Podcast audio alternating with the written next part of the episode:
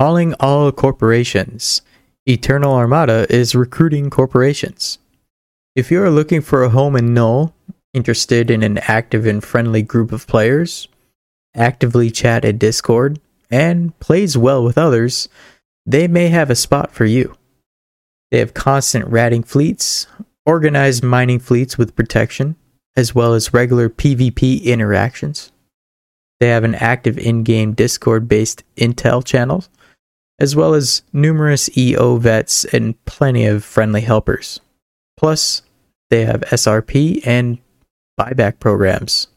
Check out Eternal Armada on Discord. The link will be in the description.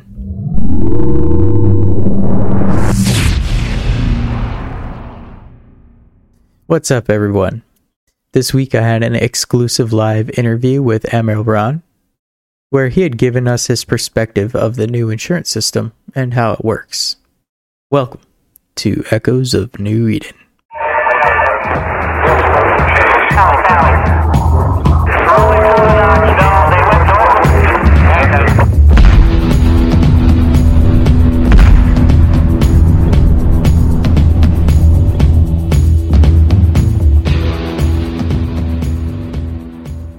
Not much for big headlines this week at New Eden. The war continues on, corps are moving alliances, and so on.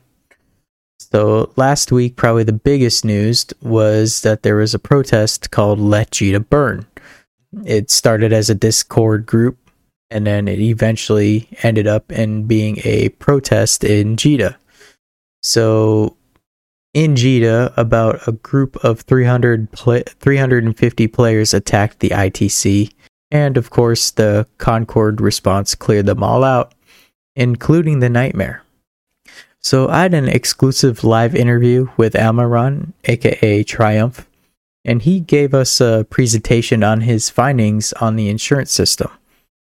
Now, this was a video recorded interview as well, with a video posted on my Discord as well as Reddit and YouTube. I released that shortly after the presentation was done, and I'll be playing a shorter, edited version for today's interview. Note that uh, the beginning presentation part of it, where he showed the actual flaw in the insurance system, is not part of this interview. That's in the video.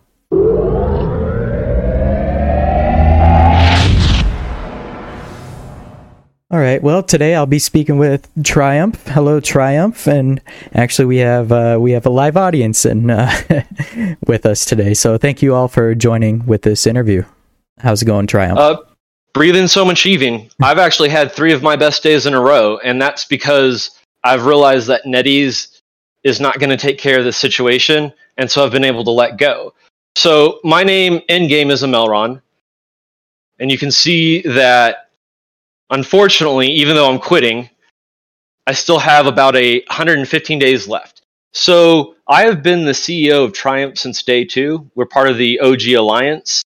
Uh, during that time that we played, and I, I know these hard numbers because I actually stepped down from CEO, handed it off, and I, I did a, a, massive audit to get all of our est- like our ISK and all of our things spread out all over different characters. And so in that time period, I raised 60 billion ISK. Yes, if you have questions, you can ask there. Uh, so 60 billion ISK. I, so I left the corp with 10 billion ISK and 50 estimated estimated assets, including several uh, faction BPs. But we are, we're pretty a, a large block.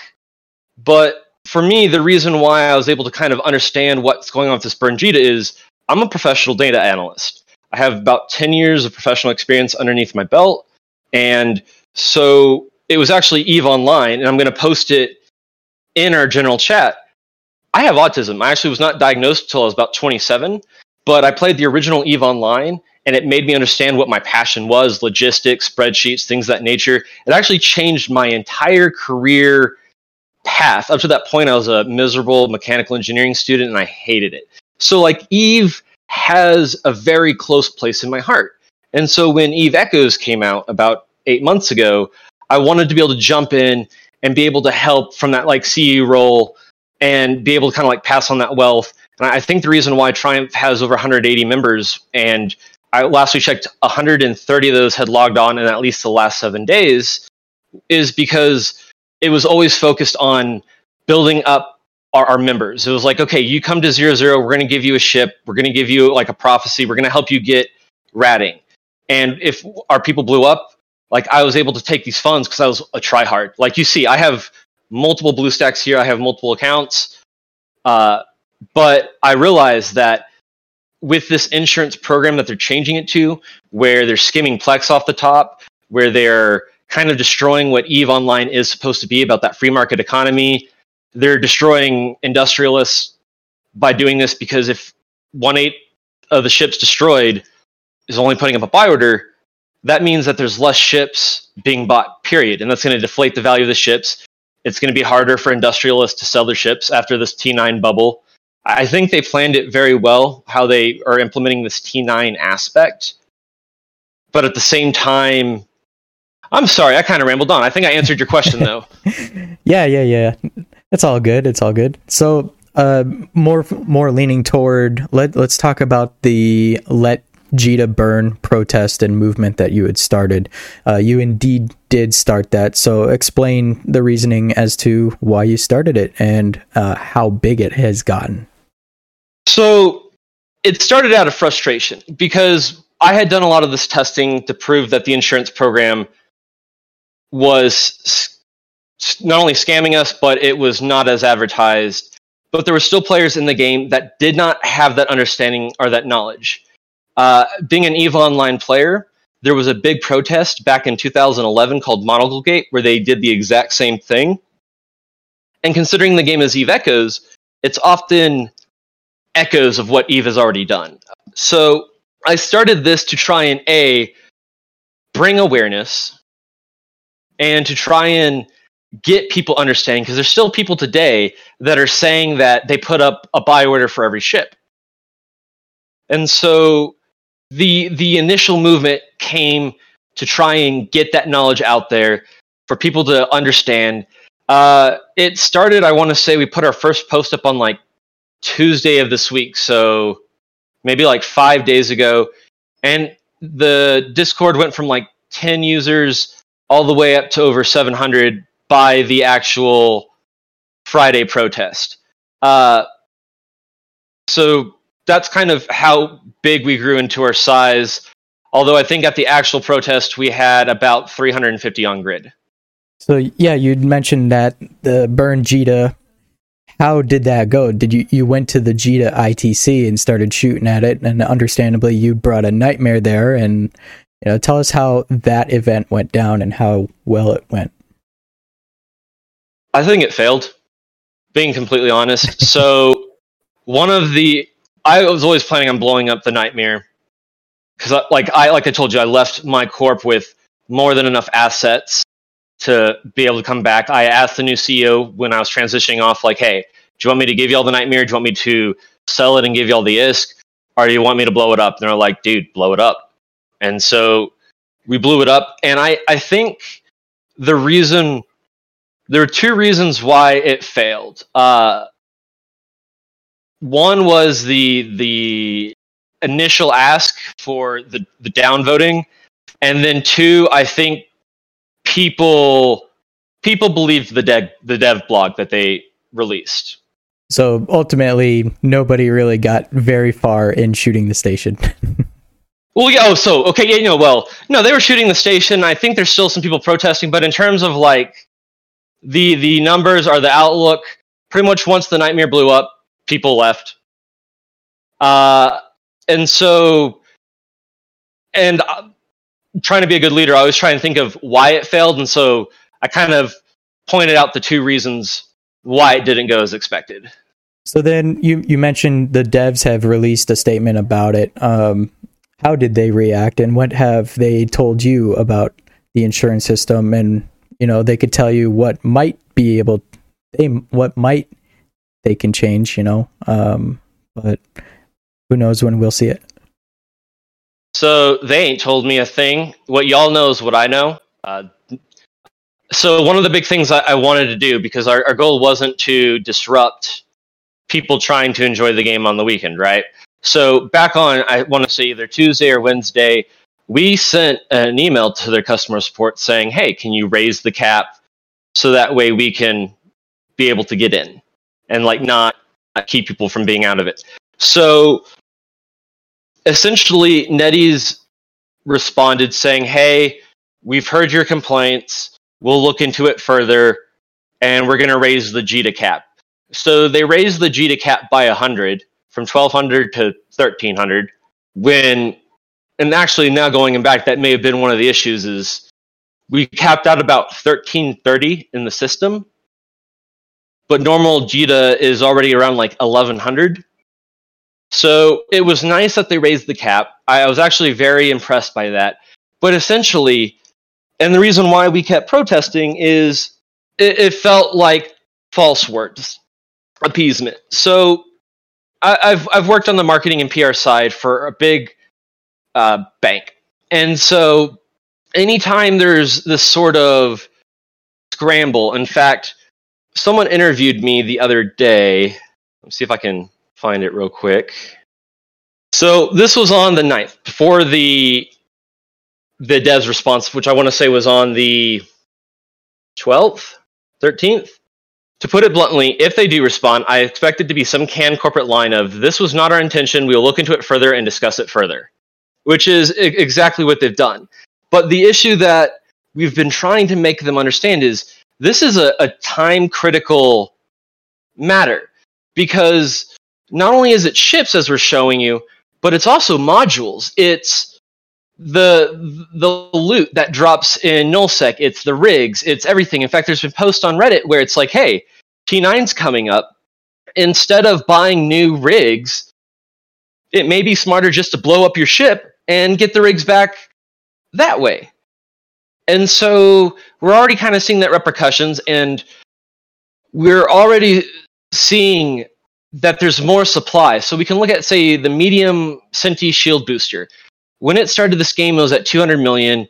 Then it went to like 130, then 70, then 50, and now it's down to 3 million. So the very best loot for a medium shield booster in the game, like the top end being like the most blinged out thing you can put on your ship, is worth 3 million ISK currently if you're flying a cruiser. And that's that's kind of an issue with the economy. And what this is going to do is now that they're just generating the stuff out of free air, the actual demand is going to decrease. Man, I am all over the place. Like I said, I apologize, autism. I'll try and get back on track, but it all it all kind of blends in together. And so the devs response was exactly from a calculated perspective what they needed to do to calm people down to make them go, "Oh, NetEase has our back." Okay, but in reality nothing is going to change before it's too late because they released this right before their biggest holiday, Chinese New Year's, which not wise to introduce the biggest game changing thing you have ever introduced to a game before like a month hiatus. Right, yeah, two week vacation. Yeah. and, and so by the time it gets there, if we keep to this ratio of let's just even do 70%, right? Even though I've showed you over here was an 80% one, is that there is going to be. Oh, okay. So Garish just asked, being a CEO of Nullsec Corp, could you touch on what this means for Sov Warfare and how Nullsec alliances and down to players are affected? Absolutely. Uh, I told my CEO before I left, and I was kind of like handing him off our internal IP and like guiding him of what we were going to do or what he should do.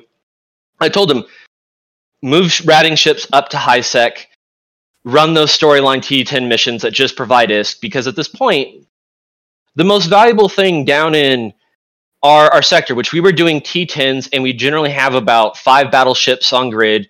So we'd have like three Machariels, a Nightmare, and a Rattlesnake. And then we'd have like five of our, our younger, less experienced members.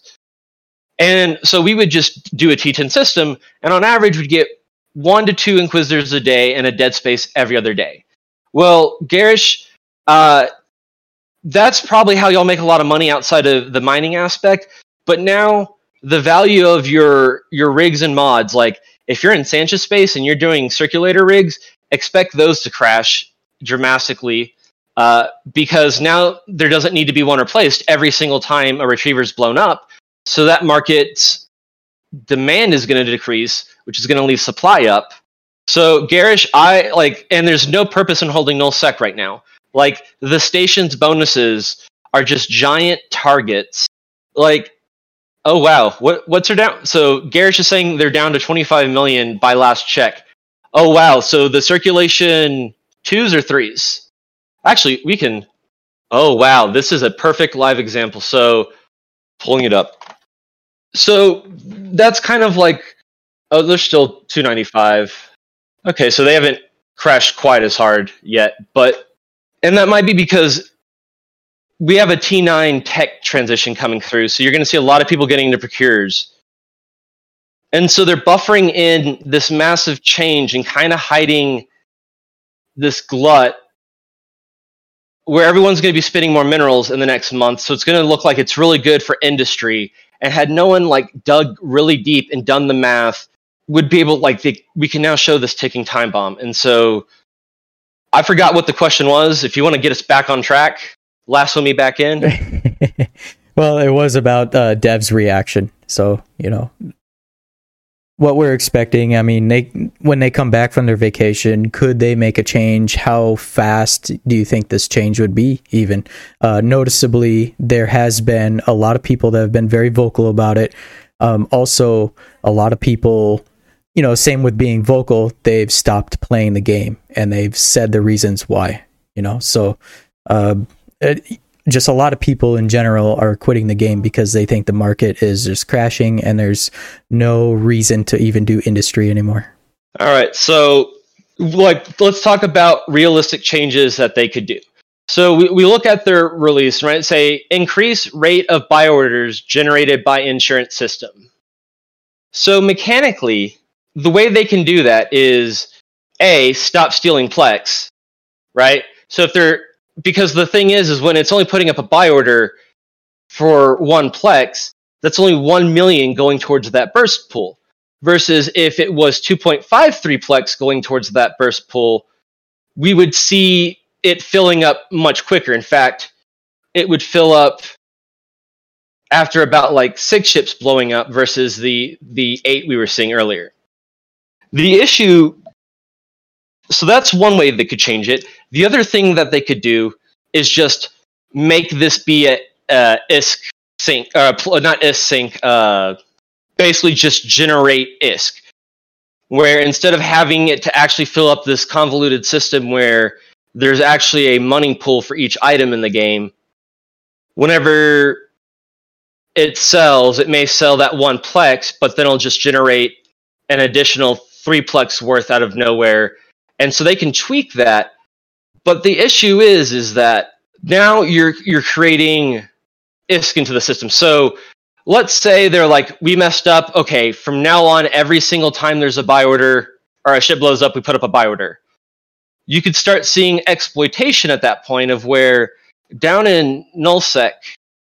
So I'm kind of talking about what they could do and why it's not, or why it can't work, and why any solution that they try and come up with versus just turning off the system until they can come back and get it resolved.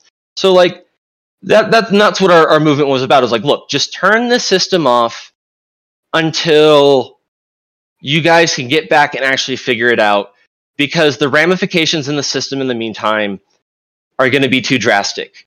Let's just state the facts here. NetEase has missed every single deadline every single one. So the bubble changes where they asked they added like scrams and bubbles and et cetera, et cetera, like that was delivered late. Sov was not only delivered late, it was stripped down and it's still like not a actual Sov mechanic. And then like back in December, it's taken them three months to implement this system. Like the thing is, is anything that they could do that they might try and ramrod a fix through. I don't, and this is why I'm quitting.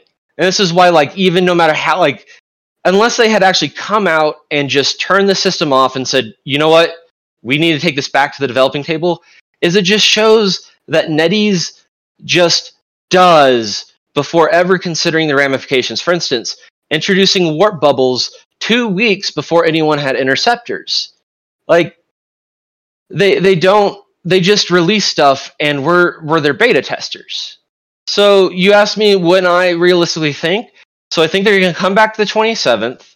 They're going to spend a week discussing it internally with like management and going back and forth between the bean counters. Then it's going to take a week before like it's like it, it's not going to be a fast process. They're they're not going to come back on the 27th and boom have something for us.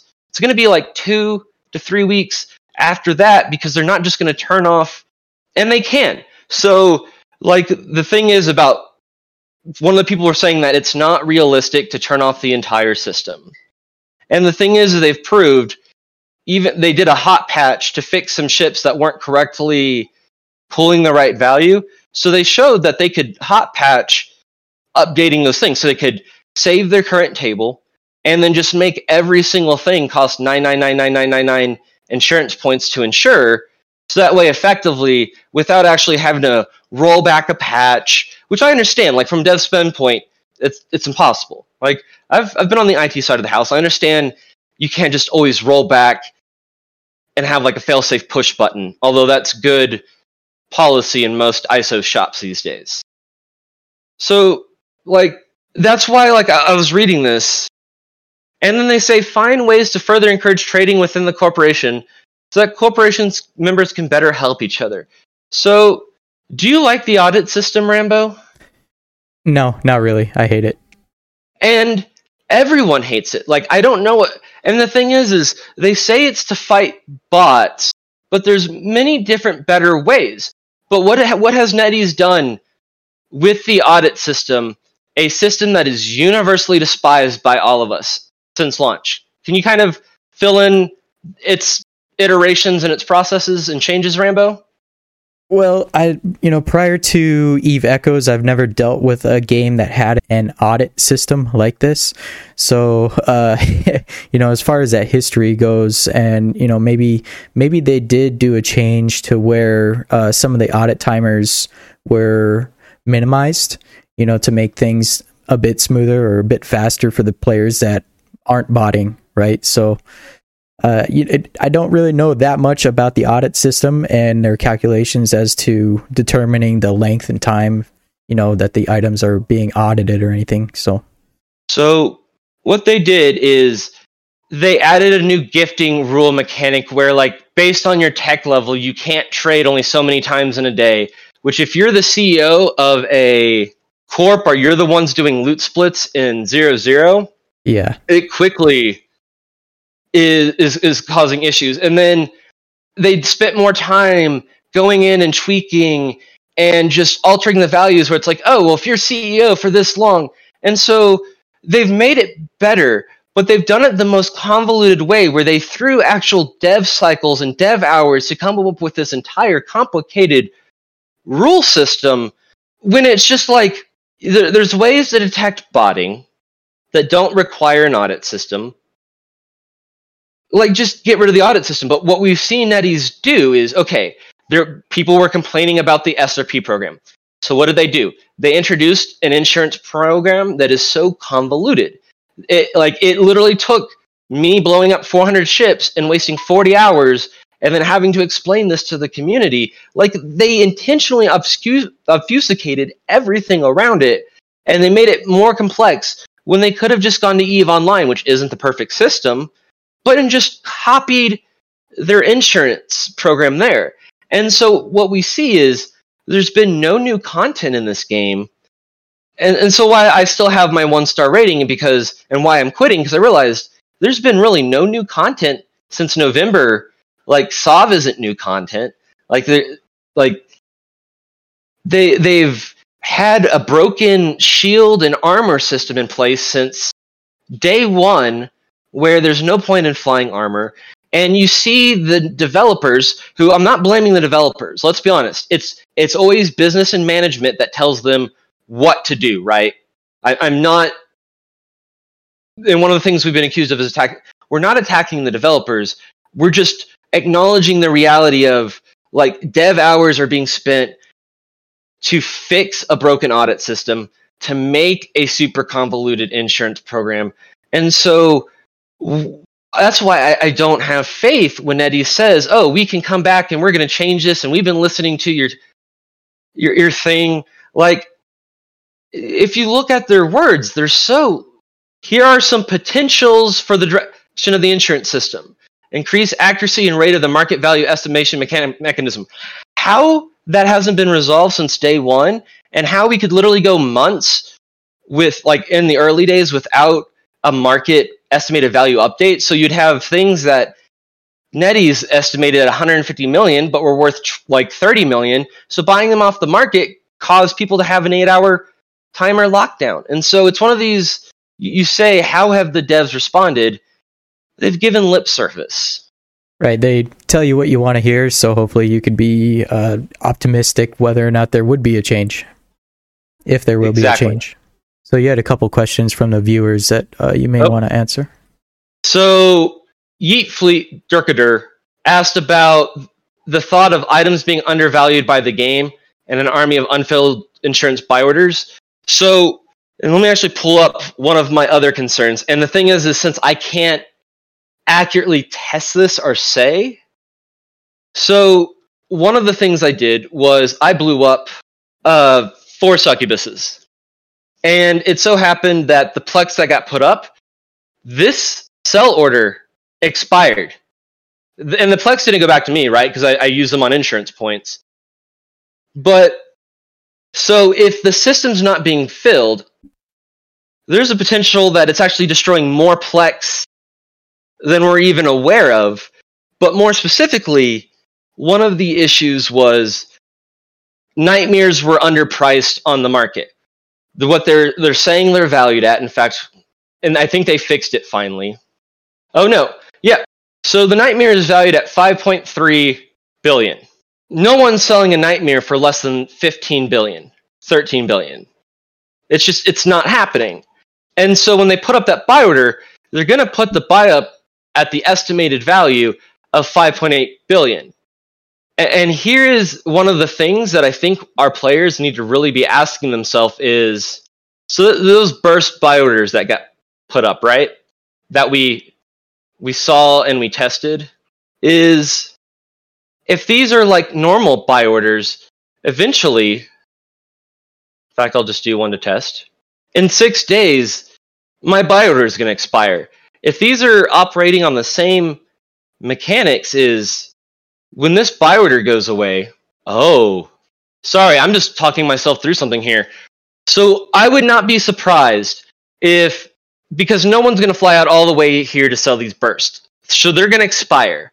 Now, the question is does this IS go back into that insurance pool or does it go away? And we don't know the answer yet. But hypothetically, let's say all of these go back into the insurance pool, right?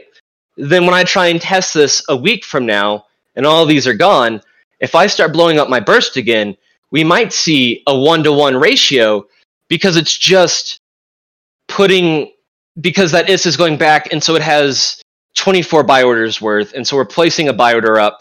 Does that make sense or am I rambling at this point? Like there's a point here. I just need to make sure I'm making sense. Right, right. But uh, Toxic had a point there to reiterate on that. Okay. Yep. Armando.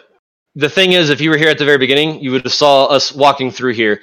So, well, no. So you get the ship immediately once you hit. Let's see if I have any that I haven't actually. Okay. So as soon as I hit, yep, we're only seeing the impact of the front end, and so now I'm speculating, which is why on these we don't know what's going to happen to these sell orders in seven days. And maybe we'll set a reminder and come back in seven days, right? But the question that was asked was yeah, like we have the potential of these ships never actually being bought from market if the estimated value is not correct. And so he was pointing out to the dealer small micro warp drives. So let's look at those real quick. Wait, those are lows. Let's look about on par value. But simply put, like if the nightmare actually had enough that blew up, they're going to put up a buy order for 5 billion. It's never going to be filled, yet as many nightmares can still be generated out of that system. So theoretically, until they get these prices back to where they need to be, we're not going to see reality. It's going to be 100% generated from thin air. So that's that's kind of answering that question is yes. Right now, buy orders can be put up that won't be fulfilled, yet ships are still being generated. Okay, Garish asks, using the nightmare as example of fleet doctrine, could you explain more the ramifications of Sov warfare? So right now, in giant 600 versus 600 player battles, how many nightmares you have on grid essentially helps determine which side is going to win. And the reason why that is is they have these giant massive 300k EHP if not more hulls and so everyone just hides in their nightmares bubble and they attack. So in the past there's only a limited number of nightmares that can be generated because there's only so much Sansha debris that can drop, only so many T10 dead spaces that drop. We actually saw the, the price of these skyrocket when they nerfed the drop rate of debris. And so essentially, what this has done is instead of now being strategic, where it's like, okay, well, this side might have 13 nightmares, this side might have five nightmares, and destroying their nightmare actually hinders them, it's now going to be whatever side has the most ISK, whatever has the most Plex, has the largest wallet, can instantly, in 12 hours after their nightmare blows up, recreate it. And since the nightmares are estimated at 5.3 billion, and they're it's a 70% haircut, you're really only costing you 1.68 B. 1.68 billion in order to pull the whole back. And so now for every actual 10 nightmares that you'd have to buy off the like market that someone has been able to create they can just pull out a fleet of 10 nightmares for the cost of replacing one nightmare we're also seeing that there is no point anymore in defending sov space because if you're right now every single major sov alliance is based out of a nullsec system and they do this because you can put up buy orders and sell orders so currently, anyone can go ahead and just dock in their enemy's uh, NPC station. Now that you can magically pull these ships out of thin air, one of the big hassles is if someone comes down to antagonize you, you blow up their ship, you're going to get a little bit of reprieve because they have to go back up, they have to fit, they have to be able to bring it down. But if you can destroy, say, five hounds up in high sec by just sacrificing them to a mission. And as you saw, I came in and I pulled all these burst. I'm sitting at GTAC G. My corp has like no strength here. We don't have any like defense here. This is someone else's station. But I was able to make all of my bursts appear here. So now, what if we did this with like a hound? And so now suddenly, a small group of like 20 players can just nonstop harass any block and it can be used to like okay so let's say you have a bad fight and you have those nightmare fleets blown up well we know our next system we're attacking is actually over here so you just wait to reinsure it till you're over there it's reducing strategy it's reducing the value of owning nullsec it is reducing the value of being a miner and essentially the only thing of the value is going to be going up and running t10 storylines and that's because they j- give you isk instead of item rewards for the most part so it's like there's a lot of bad stuff here. And not to mention travel time. It sucks moving that thing. Yep. And so now, like, let, like let's Eve Echoes is about industry, PvP, protecting your space, uh, nullsec care bearing or crabbing, as they like to call it, uh, logistics and controlling points. And so with this patch, we're killing industry we're killing nullsec care bear crabbing because the valuable stuff is now just going to be able to replace at 30% of the cost, and only 1 in 8 is actually going to put up a buy order. The aspect of controlling nullsec is gone because you, you can't defend about someone respawning fleets of hounds in your base and just antagonizing your your ratters and your miners. It gets rid of like the cost of these large scale battles. Like there was this massive battle with GenFed that our corp was part of, and our allies lost five nightmares on the field for their one station. Like now, if stations can't be reinsured, which I, I don't know, I I don't want to test that. That's a little bit too expensive for even myself to test. Yes. So Toxic asked, why is the incorrect estimated price of the item deter players from competing buy orders? So a nightmare is valued at 15, well, 12 to 15 billion for the whole. Like if you were to sell it via contract and go to Eve Trade on the Eve Discord, you could sell a nightmare for above 11 billion. But when NetEase ever puts up that nightmare buy order, their buy order is only going to be for 5.3 billion. Why would you sell something for 5.3 billion when you can sell it for 11 billion plus? The last one I seen was 19 billion. Yeah. So also, uh, and since you're watching this as a live little peek, there's potential here. If NetEase has really messed up as badly as I, I think they have, one argument I run to is regard is the nightmare is too expensive as it is. Can you counter that? Absolutely. T9 is coming, and with T9, we are getting the I want to say Ferox Guardianship, which is gonna is that a battle cruiser hull? I want to say. Anyways, we're getting a new bubble ship that will be able to tank the T10 dead spaces and the T10 mission. So a lot of the demand currently for nightmares is because they can just AFK tank a T10 dead space last wave, no problem.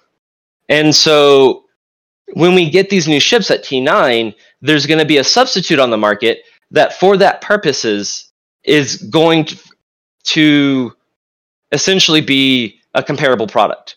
So then the, the only real niche value of nightmares then becomes the aspect of Sov PvP warfare. But the reality is, is since there's no value in except for like virtual ego stroke of destroying your enemy's Sov station, there's not value really in these big battles. Like we're having to create our own content not because it's logical or wise, but it's literally if we don't kill something, our players are going to get so bored and they're just going to leave.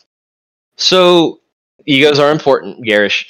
So the thing is, is that to the question of nightmares are so expensive, I would point out they didn't have to be this expensive, but NetEase purposely went in and patched the debris changes to reduce them by two fifths. So, and the major cost of these hulls is in that blueprint value.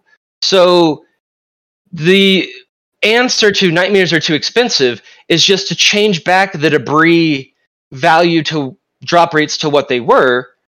And then we're also going to see a demand drop as people are going to be getting into T9 ships that can tank dead spaces. And then all of these faction ships will go back down to much more reasonable values. Like, it's almost as if NetEase created a problem so then they could present this insurance as a solution. Which is faulty in itself. Yep. And that's why I decided, like, and I said I had like my best three days is because I've literally been racking my brain since December. Like, what do we need to do to get this to back to where it needs to be, or like what can be done? But after each patch, after each content update, like the reality I face is that I don't see hope. I don't see the changes. I don't see them doing what needs to get done. And so when I when I destroyed that nightmare on Friday, I it was like okay, we didn't get our turnout, but I as an individual, like I as a human, especially an autistic human who like gets wrapped up on like specific things for a very long time, I was free. Like I've handed off like CEO, like I I get to just be like a human again. And when you're not enjoying a game anymore, but you have this uh sunk cost fallacy, which I think a lot of our players here have like this. I've made billions in this game. I've invested so much time. The most freeing thing I ever did was handing over that 10 billion ISK and the 50 billion in assets to the corp and then getting myself deranked to no longer have access to those hangars. Like I'm free. Like I get to go enjoy myself and do other things. And, and to the players that are believing that NetEase is going to come in and magically fix something, you're just setting yourself up for disappointment, in my opinion. Okay, so Garish asked, how does the insurance system benefit NetEase? Well, as we identified earlier, they're skimming off Plex off the top. Like, so the more valuable Plex is, the more willing people are to spend real life money because their real life money goes further. Plex is also game time. And so if they have so much Plex floating out in Eve, that's potential where if they're like, okay, X amount of our players actually pay X amount of money each month to sub, but they know all this Plex is in the system, there's a potential theoretical that at a point where they have more Plex than they have subscribers each month, where if everyone subscribes, so by removing that Plex from the system, it benefits NetEase greatly. Uh, by making it the insurance system where it reduces the cost of people being able to like fly and getting used to like NetEase kind of controlling the market and value of items. It's that boiling frog situation where they're now one step closer to being able to control other aspects of instead of it being a free market it's essentially controlled from the devs market standpoint which in a lot of games on mobiles that's how it is. It's the dev set the price for items. And i also want to point to the boiling frog of this latest guardians event like this valentine's event by many players they're saying is the worst event that they've released. I wouldn't i wouldn't call it a scam. So someone asked so would you call this system a scam towards the players for NetEase benefit? It if you're a player who has expensive ships the insurance program is great for you because now you can lose more. However, it's short sighted because it also causes so much more damage on the back end. So it's one of those I almost think like it's eating candy. Like you're just it's it's really good for you at first and it's yummy, but if you keep eating it, eventually you're gonna get cavities and your teeth are gonna rot rot out. So forcing players to buy Plex to insure something, I wasn't upset with that before we learned that they're skimming Plex off the top. Because if they weren't skimming Plex off the top, then Plex was never being destroyed. It was just being circulated back through players. And so it, it created less of a stagnation of Plex, but it didn't actually affect the Plex market in price or value necessarily because if I'm using insurance points, those are converted into Plex and then they're sold. But when they're actually skimming, like in the case of that burst, they're essentially stealing Plex from the system. And they haven't acknowledged that in their, their dev blog. And they're probably not going to acknowledge it. And if they do acknowledge it, they're probably going to say something like, oh, that wasn't intentional, without saying what was the intentional part. Sorry, I'm very pessimistic in this regard there's only two answers here. Either NetEase is so incompetent that Plex is being scanned and destroyed because they didn't bug test this massive system they implemented before going on break, or it's intentional and they're trying to drive up the value of Plex to drive more Plex conversions from the, the store. Those are your two options that you can choose from. Sorry, I've been hogging the airtime a lot here. Are there any more questions you have? Well, I was gonna lean more toward into like um, something like the Discord spam and what happened there. I mean, what did happen there? I I think there is a bunch of censorship. You know, the moderators were removing posts, or I don't I don't really I don't really even know what was going on there, but I do know that uh, did they message you or what happened with nope. the the spam and actually what started that? So what started it was we posted up our open letter and the only avenue and channel that we had because at the time there were a lot of people that were going to be joining us for this protest uh, before like the devs had commented and basically placated the fires uh, is like hey they need to see this so they can increase the cap on jita so we're not accused of basically trying to keep people out of jita right and so I pinged at Joseph, like, hey, here's our open letter. Like, we're doing this on this day. And they're like, you can't uh, they they can't. Um, he's like, you can't ping the admin. You've been muted for 12 hours. So then I was went to our general channel. and was like, hey, like we just need one of these posts essentially with the link to our open letter. And so our players would post that open letter with the link to it saying, hey, here's our open letter. And every single one got deleted. Uh, and A, it, it did drive results. But the thing was, is they never let us keep up like that open letter and some of the cooler heads were like hey let's let's stop. I'm trying to talk to the mods right now. And then after we we called it off. So it's like it was i'd say 10 to 12 minutes of spamming of 12 minutes of mods having to do a little bit more work. Didn't bring down the server. Didn't cause long-term issues or impacts.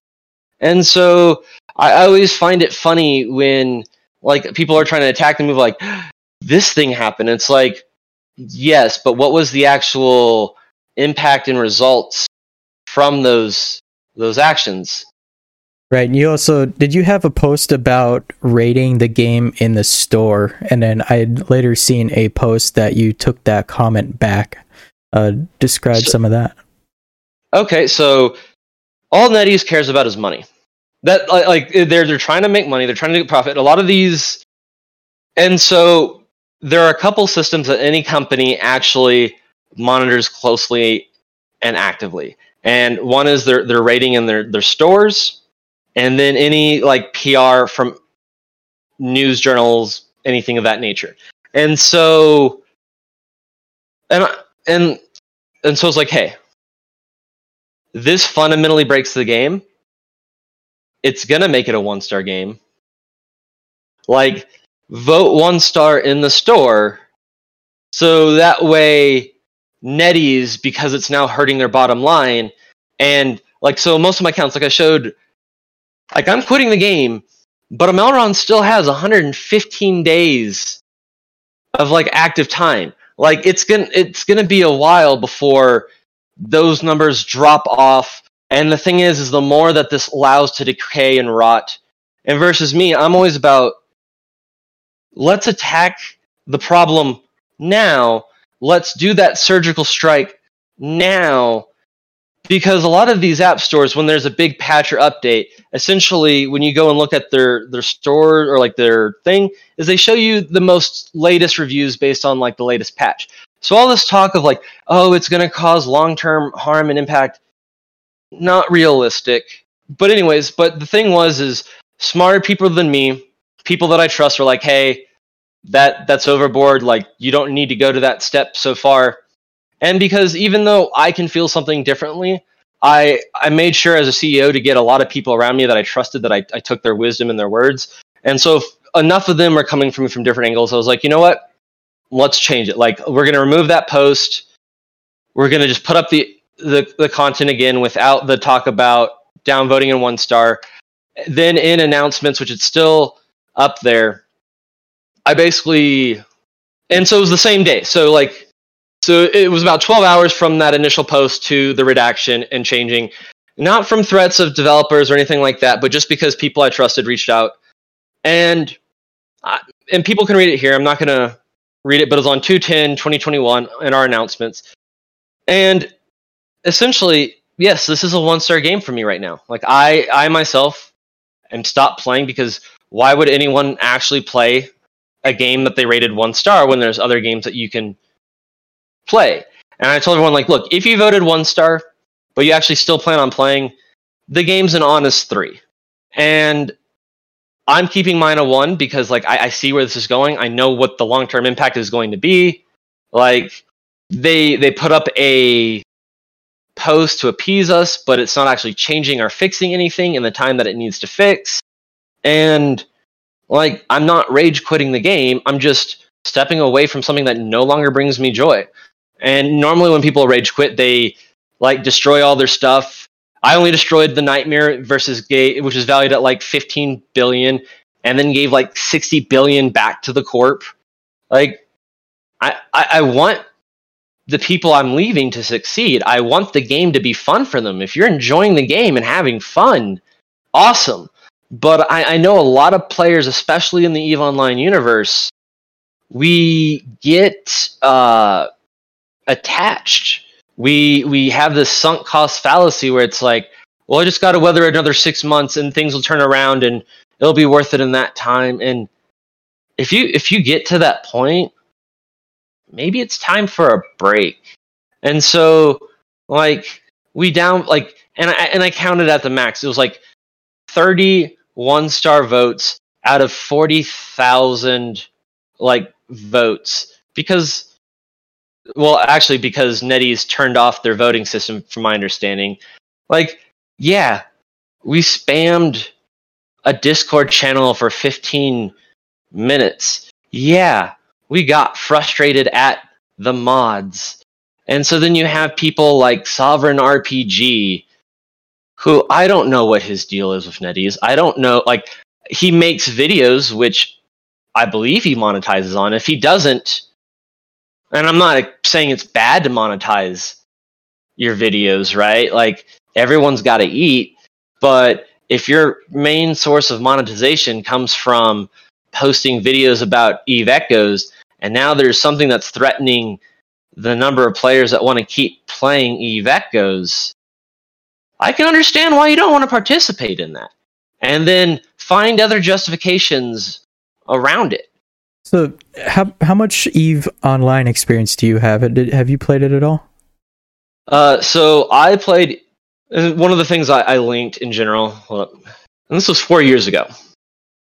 Like I, I played Eve Online back in early college. It was I, I got so highly involved in the industry system and the manufacturing process, and it really clicked for me and like it, it made me feel like my life at that point had value because uh, I was like suffering miserably as a mechanical engineering student. I was building all these databases to like figure out industry calculations. I took it to my career counselor and I was like, I hate mechanical engineering, but I love doing this. And they pointed me to my degree, which I ended up getting in management science, which is logistics, process optimization, like the spreadsheet side of the business house. And so, like, even four years ago, like, I said, Hey, CCP, thanks for helping with my autism. Because, like, I got so focused into that EVE Online thing, I, I had to move on. Like, it, Eve, like, the thing was, is I quit EVE Online on a good note. Like, I, I didn't get burned out. It was more of like, it served its purpose. It helped me, like, get these skills that I'm still using today, like, 10 years later, professionally in my career. Like, this is all still here. Like, you have, I did like a an import system where essentially I was able to sell stuff for or buy stuff more expensive, made it faster for the players. So like yeah, I, I have Eve Online experience, and so my entire point of coming to Eve Echoes was to try and hopefully do that for that next generation. Being the CEO leader of a corp of 180 players, where 131 of them have been online in the last seven days, we have a lot of younger players. We have a lot of new players. And so I was hoping that like if I could help them, if I could get them invested in the game, like some of that same stuff that helped me as a human could like be could help some other humans down the line. And like the mistakes that I made in the past in versus like Eve Online, like the don't fly what you can't afford to lose type of thing. And so like we've had a lot of our players fly something that they couldn't afford to lose. And so like going, You touched the stove now, didn't you? they're like, Yeah, all right, I'm going to replace your ship. But remember, like, losses are real. Mm-hmm. And so, like, yeah, I have Eve Online experience, and I try to bring that to Eve Echoes. So then here's my next question. In the lifetime of Eve Online, how many updates do you think that they've done that has considerably broke the game for its player base and have, has lost players you know? But the game is still out today and it still has a thriving community. What's to say so, that they don't have what's to say that, you know, they'll come out with an update here, who knows when, but this could be in the past and the game will eventually get better. So, I would say in my mind probably two instances. But this game came out in about 2006. They added a, lot of new things that changed and updated.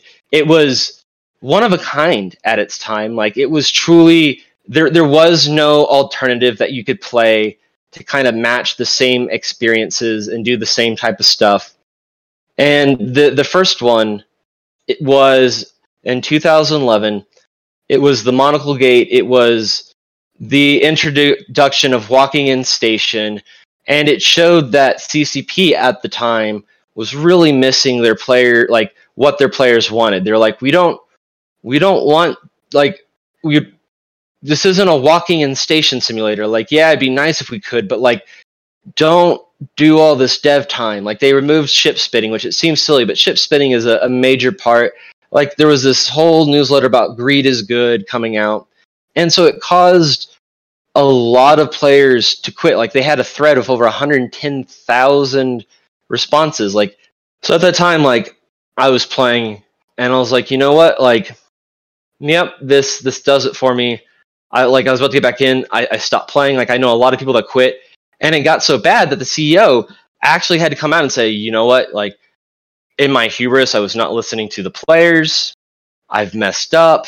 Like this is supposed to be your game like this is we need to do this for you and so you ask me could this be fixed in the future absolutely and so while i've handed off 60 billion i've main i'm holding on to let's see 4266 plex 1.2 billion here almost 2 billion there like so like even though i've handed everything off like yeah there's always that that hope but I, I I don't think it's realistic. We've seen we have seen how NetEase is developing and like versus back when Eve Online was developing, like Eve Online had no substitutes. Eve Echoes has substitutes. Like Eve Online always kept in focus of the the industry and how everything has to interconnect and it's about that like it's all player driven. Like that was such a huge part about Eve Online is it's player driven versus the changes we've seen in NetEase are have been like systematic ways of taking control out of players' hands and moving that to a market that's only that's controlled by the developers. We saw it with the addition of these the new keys where you're not even getting a single free key even if you're an omega to open up one of the Valentine's Day boxes. And so like Today it's skins, which I have no issue with skins. I've probably spent more than I should have ever spent on League of Legends skins. But the issue is is until NetEase comes out and actually shows that they can keep timelines, that they can keep adding content at a rate that keeps their player base engaged, that they can implement new systems without dire repercussions and having no backup plan in case they fail, like I, I think you're asking for a very tall order. Now, do they have enough money where they can out survive the storm and they can develop it at a loss for like two years? I don't know their financials. They're traded publicly for $107 on S&P, so I mean, I assume they got capital but if I had never played a NetEase game before this, and every person have told me like, what were you expecting from NetEase? That's their entire thing. They develop a new game, like they give it a lot of TLC at first, then they just start catering to the whales, and they totally change the game mechanics, where it's essentially the, like they they've gotten all their milk out of it, and they go to the next project. I can't verify that firsthand. I've just heard that from a lot of different players who have all played NetEase games. And so, as a professional analyst who literally t- like works with businesses, and I look at business data and I like help solve problems and all that good stuff, it's like when you see all of this data laid out on the table and you see past historical trends I, I, I can't I, I can't see that vision that you have. I would love to. I would love for this game to be great. I would love to come back in a year and literally be poked fun, fun at by the entire Eve Echoes community going, Remember that time you got upset and destroyed your nightmare? Looks like you're back. And I'll go, Yeah, it looks like I am back. Because at that point, it's not just me that's happy that this game is continuing to survive. It's all of the, the people I made friends with over the last six plus months. Like, I, I want this to succeed because I have a lot of people I care about who are invested in this game. But I can't keep trying to hide the cracks in the foundation from them and saying it's going to be all right and like NetEase will turn these things right around the corner. Like, I can't do that anymore, which is why I stepped down, which is why I'm leaving for a year. I hope it turns great for y'all. I I honestly want it to. So I, I just can't in my logical mind see it. So what happens next? What's the future of this movement? What's the future of Let well, burn? Considering I think it failed, uh, there might be some players that because they didn't like the way I approached this and don't like my abrasive personality, they might try and repackage this on like the 27th or 28th. You'll you'll see completely different messaging. You'll com- see completely different tactics. But I-, I hope that, and this is kind of like my parting farewell, is that a and why I wanted to open with is here is how everyone here can re like repeat the things that I've shown and I've done because I'm just one human and I'm gone. This this movement was never about me. It was about the player base. I, I've done the best I can, but I'm gonna keep going back to having good days and like really the movement lives or dies with the players that are seeing that see through that these changes aren't coming or at least not fast enough uh, there's more players you know uh, more and more are quitting by the day it seems by this uh, by this insurance system. So eventually something's got to tick. Unless the players leaving don't make up for the game they create for whales in which they can say from a financial standpoint like this is the superior way for us to develop this platform. And then you'll just eventually see the same players that couldn't let go just throwing more and more money. Right. And maybe it'll be profitable for NetEase but it won't be eve echoes or it won't be the spirit of eve. Well i'm out of questions. If any of our viewers have any questions that they want to uh, ask feel free. Um, and we could wrap this up. Okay, so Anna, uh, your comment, I, I want to clarify what you just said there. The thing is, is when Plex is in the bank and when Plex costs 10 to 20 mil a piece, you won't do insurance that lightly. We've already seen, although I can't show it now, the, the number of Plex changes to adjust. So if Plex becomes much, much more valuable, it costs less insurance points to reinsure a ship. So it, it will still, no matter if Plex goes to 20 million, 100 million, 1 bajillion, it's still going to cost you 30% of the estimated value to insure your ship in Plex. Sins of Desire? No, because we did the math. We, we see the glut and the increase on the market coming.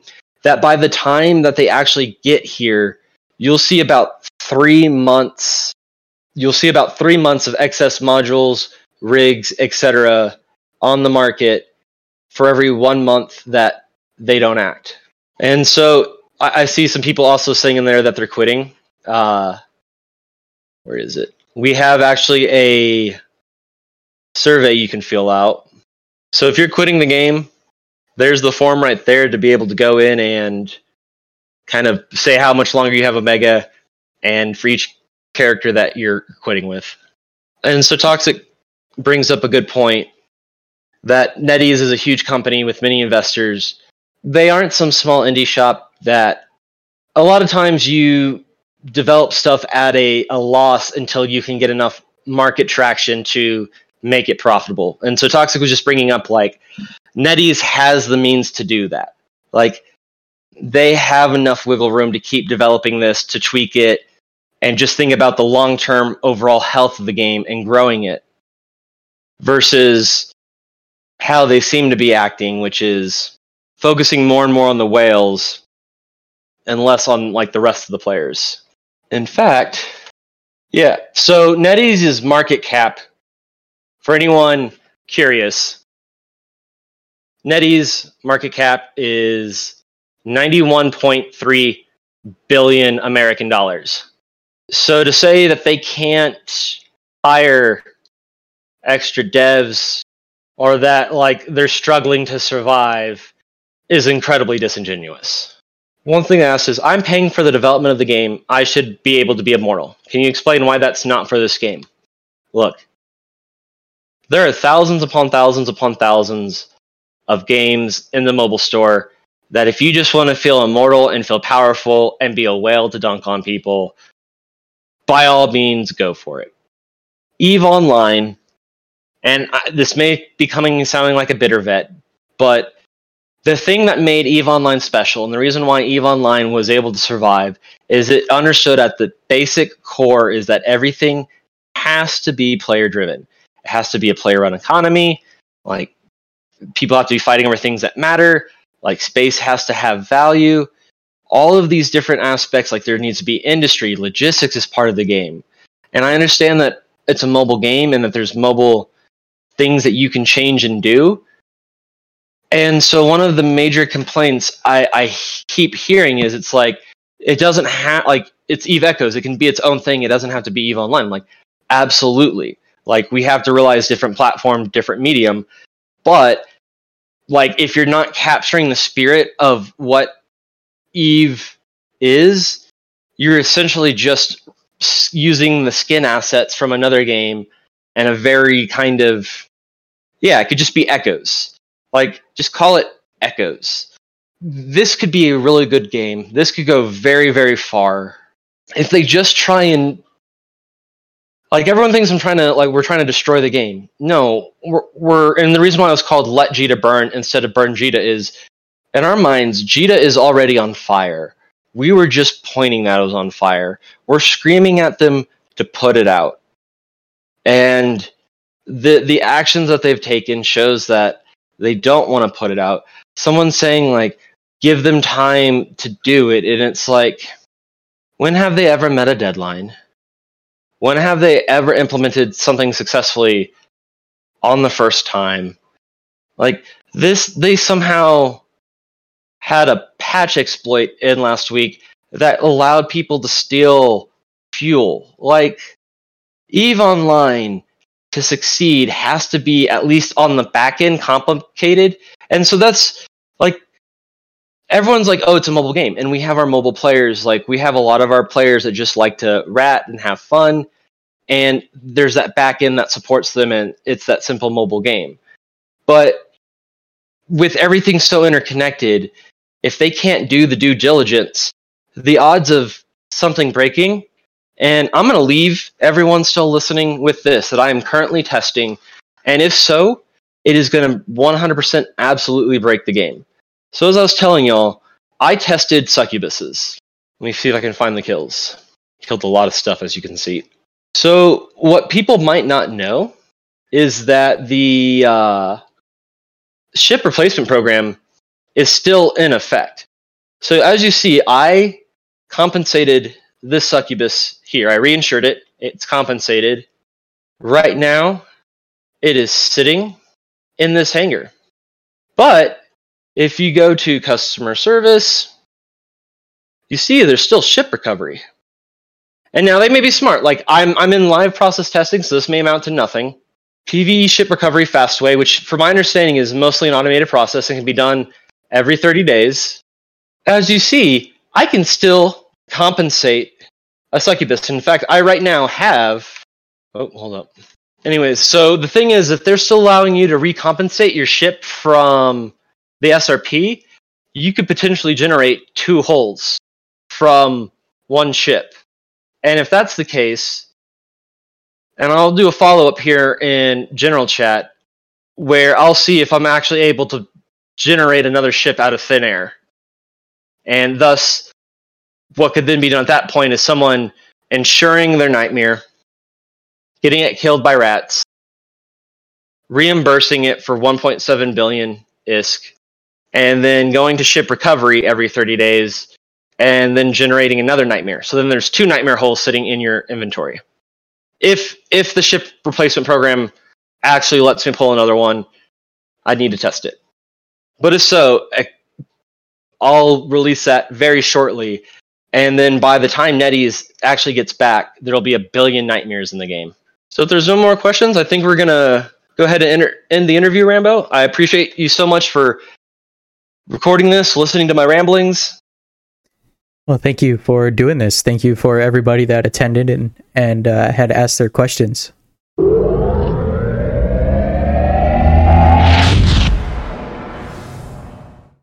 So the devs have received the feedback regarding the new insurance system and are working on a better system for everyone, as they posted in their announcements. Me personally, I think they will get back on track and figure something out that will improve the system. Just time will tell. A quick update on the short stories. Paladin had made a website where he is posting his stories publicly for the people to read. I'll include that link in the description. As we're still working on bringing his stories into the podcast format, we are working on recording them. All right, that's it for this week's show. If you'd like to check out more Eve Echoes news, please check out the Echoes from the Front on YouTube. Link to his channel will be in the description. And if you have any questions for me or you want to be a guest on the show, just please contact me in Discord. I'll leave my link in the description. Until next time, fly safe.